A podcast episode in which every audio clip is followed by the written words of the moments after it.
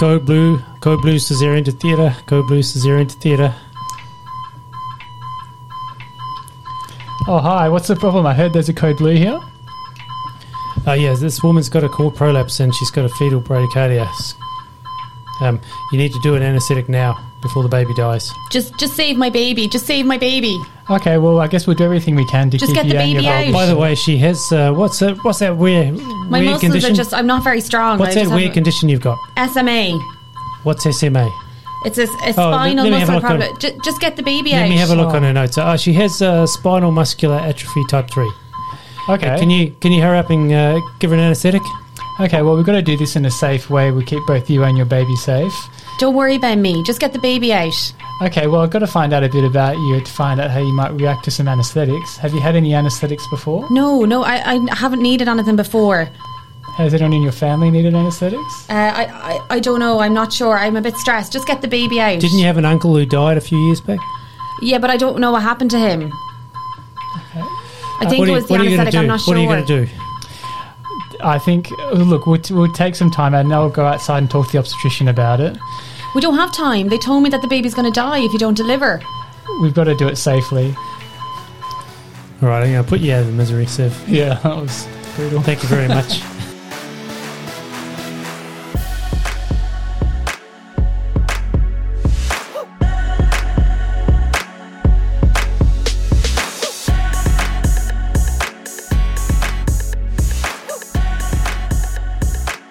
Did pretty well. It's realistic, though. Uh, hi everyone. This week we're going to do, we're doing um, a podcast on a interesting topic. Um, I've got a couple of guests with me. So Siv uh, has joined me again. So he's an education fellow that's um, helping me with uh, some of the podcasts uh, at the moment, and we've got Sarah who's a volunteered two minutes ago. Yeah, One of one of our junior registrars, and she was just sitting around doing nothing important, probably probably. yeah. still studying for exams or maybe looking after a patient. Nothing too important. This is very educational, so it'll help her. Yeah, Thanks for helping out, Sarah. no problem. So, um, Siv, do you want to tell, uh, or do you want to um, tell us a little bit about uh, the uh, what the topic is going to be this week? Yeah, so this week we're going to be talking about rarer diseases. So I'm sure we've all had that situation, you know, when you're on the wards or you're in theatre and you get an emergency and there's a patient who you're told about who you don't really know what the condition is that they've got or, you know, what it entails. So we're going to go through two rare diseases in this podcast and then talk about some of the resources that we have, you know, when you are stuck to get some quick information about things to try and deliver a safe anaesthetic. Yeah. So, um, uh, and, and pretty much what I guess one of the other things we're going to give a plug to a website called Orphan Anesthesia, which is um, which we'll talk about in a minute, which is uh, run by the European Society of Anesthesiology.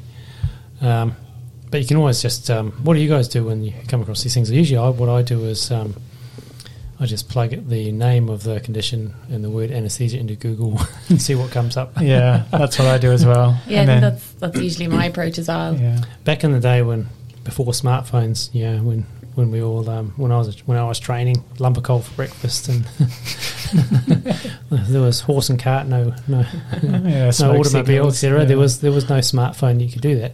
We used to have a textbook called Stoelting. I don't know, does anyone u- still use Mm. that for uh, Yeah. the exams?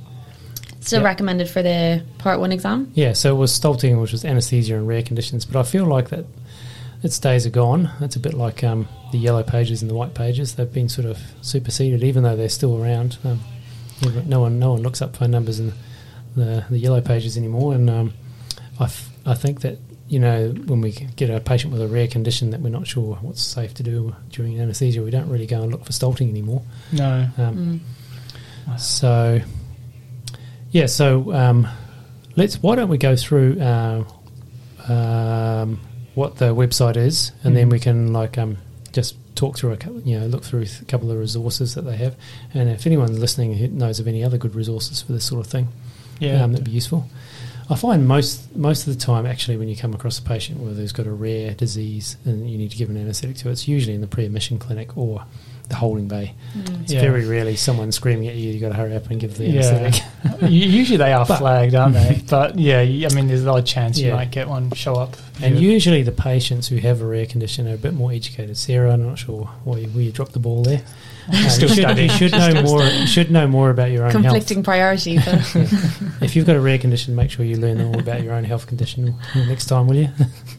so, um, so actually, usually I'm embarrassed, and I, um, I, I know that they're going to know heaps more than I will, and they'll probably tell me what. and usually what I they should do. know. Know, it's quite you know, So- it's quite humbling. And so that is know, that is good, but it is useful to be able to um, uh, quickly access something that's a bit useful, makes you look like you've got half a brain mm. when you when you talk to these patients. Um, so yeah, I'm just going to blatantly read out what uh, orphan anaesthesia um, yeah it says on its sort of homepage. So it's uh, I think the word orphan was uh, has been used in medicine. Um, since 1983, it says uh, for, for drugs. You know, everyone's heard of like orphan drugs and things like that. So, and there's also a website um, set up uh, by a French working group called Orphanet, which is about rare diseases in medicine, but not specifically, just sort of, um, just in general. So it just it's, it um, it's, a, it's a good resource, but it doesn't really obviously if you're an anaesthetist and you want to give an anaesthetic to someone, you want to have some specific anaesthetic Mm. questions answered, like what drugs are safe to use,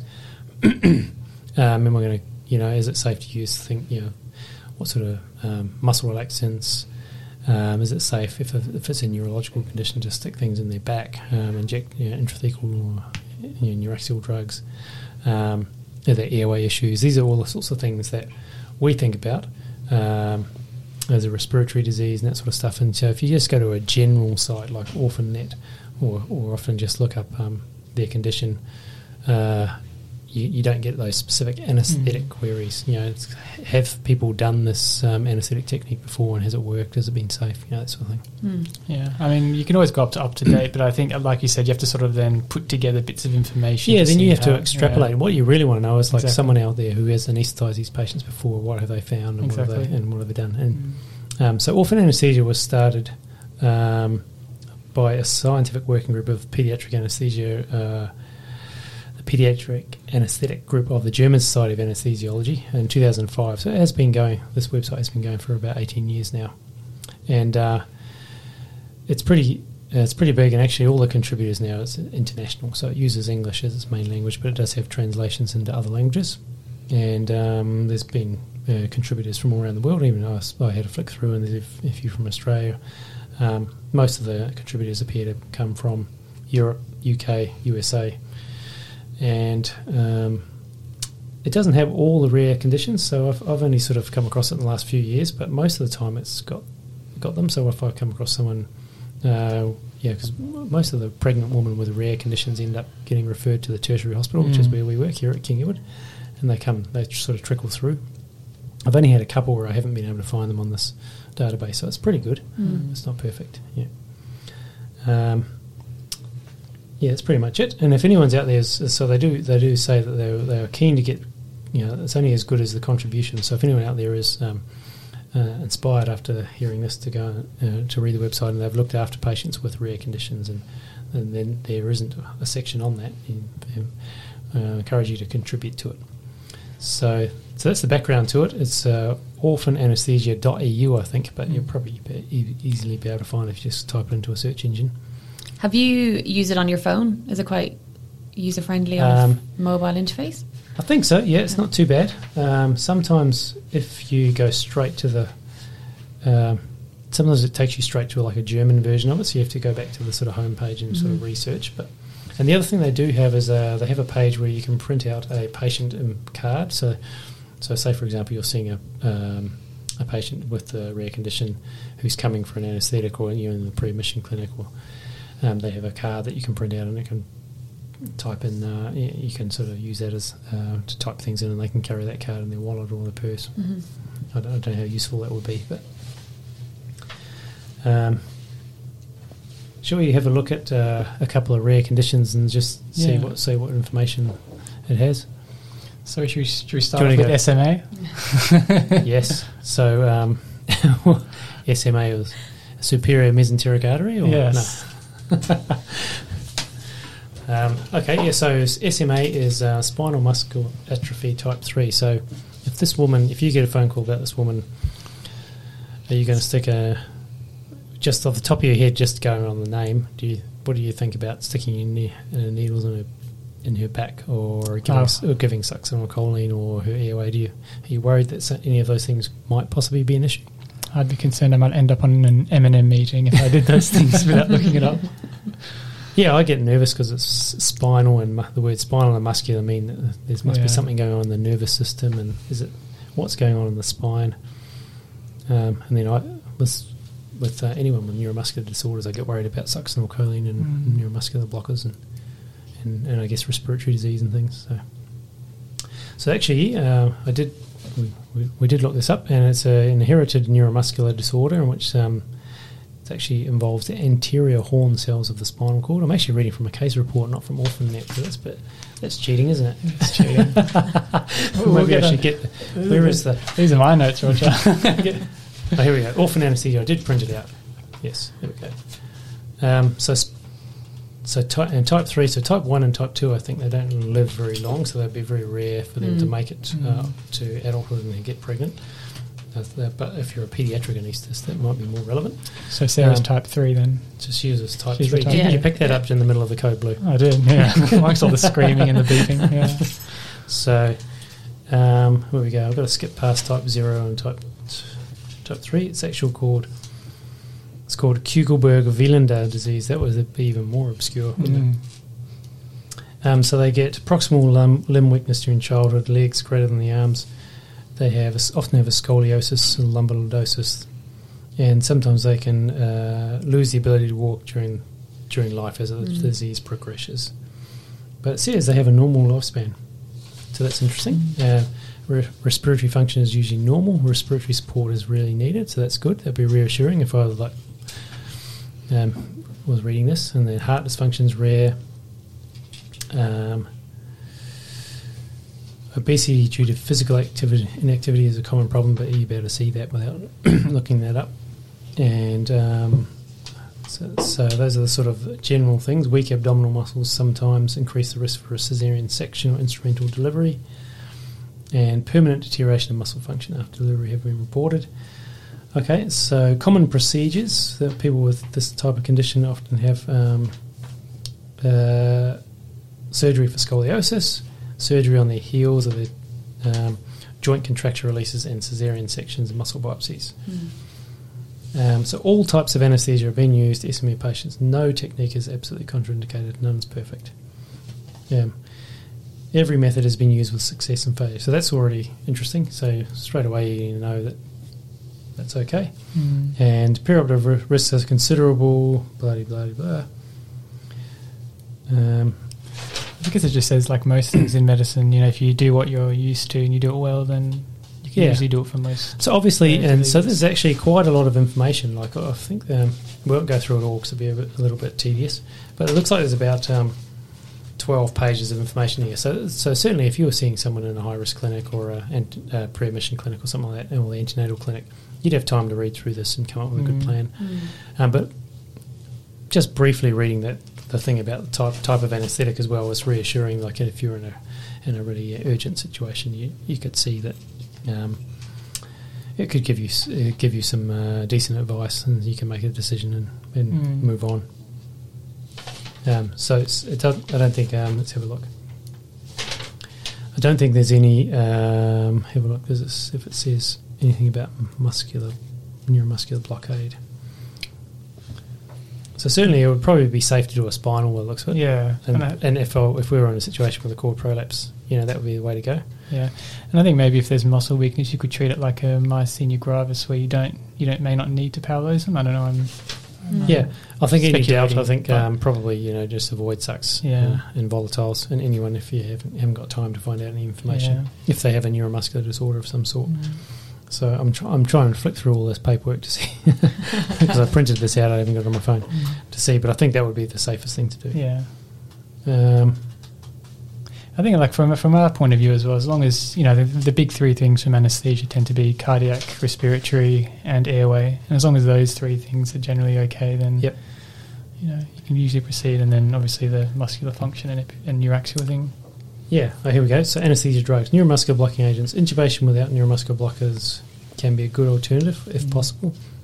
Uh, succinylcholine in the literature, it's strongly recommended that you uh, should avoid succinylcholine. Mm. Uh, in anyone in anyone with a neuro, with any neuromuscular disease because of the risk of hyperkalemia. However, SMA is a neuromuscular disease, um, so this applies. And it says, however, it should be noted there are no reports in literature of hypokalemia after the use of succinylcholine. And then non-depolarizing just says the dose should be titrated carefully, obviously because they may be um, more sensitive, and to use careful neuromuscular monitoring. I think that must be typo. It must be hyperkalemia with the sucks. Yeah, hy- yeah, hyper. Sorry, I just yeah. I just didn't pronounce it. My English no good. Well, one of those Germans who contributed towards it. No, no, it was hyperkalemia. Okay, yeah. They speak better English than us. Us Australians. Australians, yeah, we slur everything. Sarah probably couldn't even understand us when she came from Ireland. when I when I went to uh, on, a, on a European holiday to Amsterdam, I was embarrassed because most of the people in um, Amsterdam spoke better English than me, Yeah, which is true. Yeah. No comment. Um, all right, so uh, why don't we have a look at one more? All right. So I've got one here which I'd never heard of. I think Roger said he'd heard of once. Have you heard of Noonan syndrome, Sarah? Oh, yeah, I have. I don't feel that Noonan's that that rare. I, I gave Siv the brief. I said, "Go away, find find find something that no one would ever have heard of." I'm pretty Yeah. sure. My, so most people have done pediatric anesthesia would have heard of Noonan syndrome. Yeah. Okay. Yeah. In Well- fact, I had. A, I'm pretty sure I saw a patient in the maternal fetal medicine clinic about six months ago, an adult who had it. Turns out Noonan's very common. Apologies, everyone. But if you want to look up a really common disorder, like if someone's got a sniffle or something, go to orphan. no, joking. diagnosed Noonan syndrome. Yeah.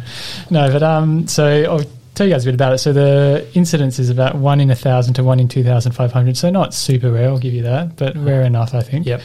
Uh, now ab- abnormality in the one of the signaling pathways, uh, the RAS MAP uh, signaling pathways. And um, we're talking before the podcast, and as Roger correctly pointed out, it's got certain craniofacial abnormalities which go with it. So they get tend to get high arched eyebrows, epicanthic folds, uh, depressed nasal root, and so kind of quite a full upper lip, and a few other things as well. Um, they can get cardiac abnormalities, um, Yep. hypertrophic cardiomyopathy, valvular disorders, uh, septal defects, um, and PDAs as All well. right. Yeah. What What about the section on uh, advice for type of anaesthetic? Is, is that how how useful do you think that is? Yeah, Let's have a look because that's the sort of money you can. Any general site with uh, that goes through rare diseases will give you a little sort of background yeah. the disease, but s- the specific sort of benefit of this website, I think, is the is the directed advice regarding how to how to give an anaesthetic. Yeah, so the specific advice was that you can do both general and regional in this population depending on their systemic involvement. Yep. So they were saying that um, obviously they've got cardiac manifestations, but they also get kyphoscoliosis and lumbar lordosis, which would obviously make Sarah's neuraxial quite difficult. She's got Noonan syndrome and SMA, I know. She's really struck a lot on that and one. she doesn't go, and she doesn't not very well educated in her own Yeah. health conditions. Uh, and she also has coagulopathy, which also uh, accompanies Noonan syndrome as well. So a few things, but uh, I guess as long as you can exclude any significant coagulopathy, you could do either a general or a regional anaesthetic. Yep.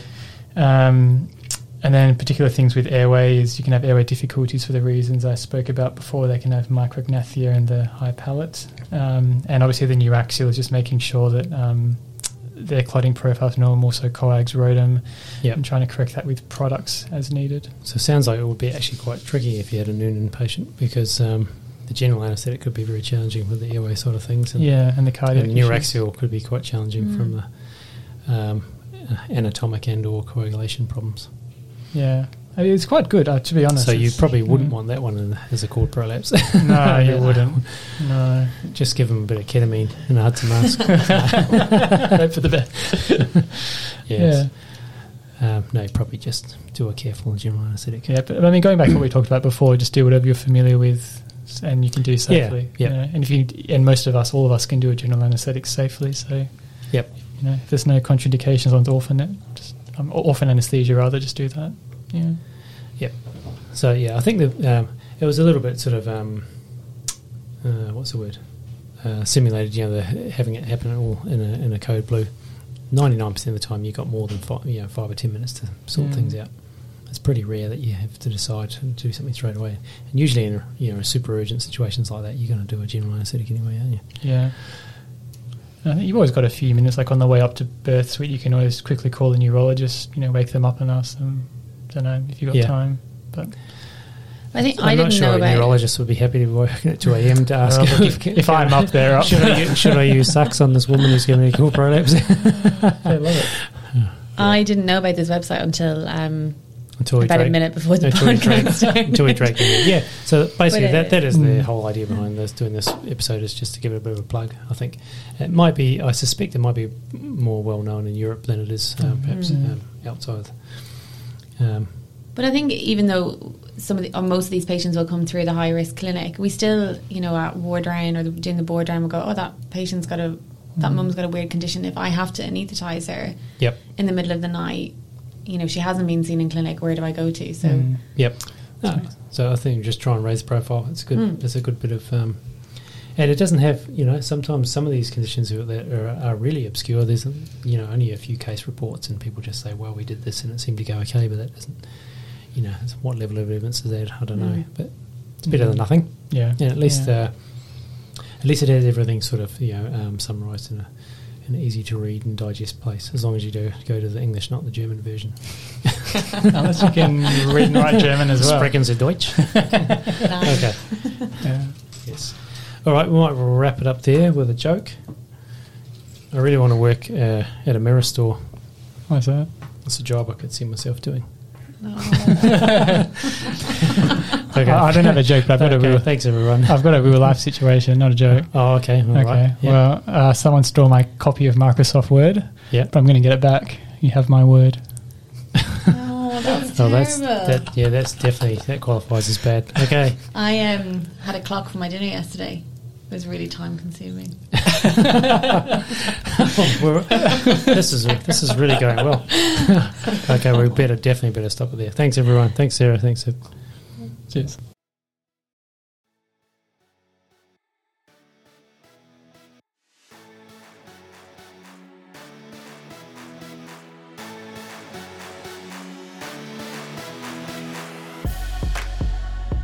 Thanks for listening, everyone. Please go to the iTunes menu and subscribe to the show if you like it. Write a review. This will also help us uh, get seen by other listeners on the iTunes menu. If you're also interested, please go to our website at www.obsandgynaecritcare.org where there'll be lots of show notes and links to uh, interesting videos related to the topic that you've just listened to. See you again next time. I'd like to acknowledge the Wadjuk people as the traditional custodians of the land on which this podcast is produced. We recognise their continued connection to the land and waters of this beautiful place. We pay our respects to elders in past and present and extend that respect to all First Nations people.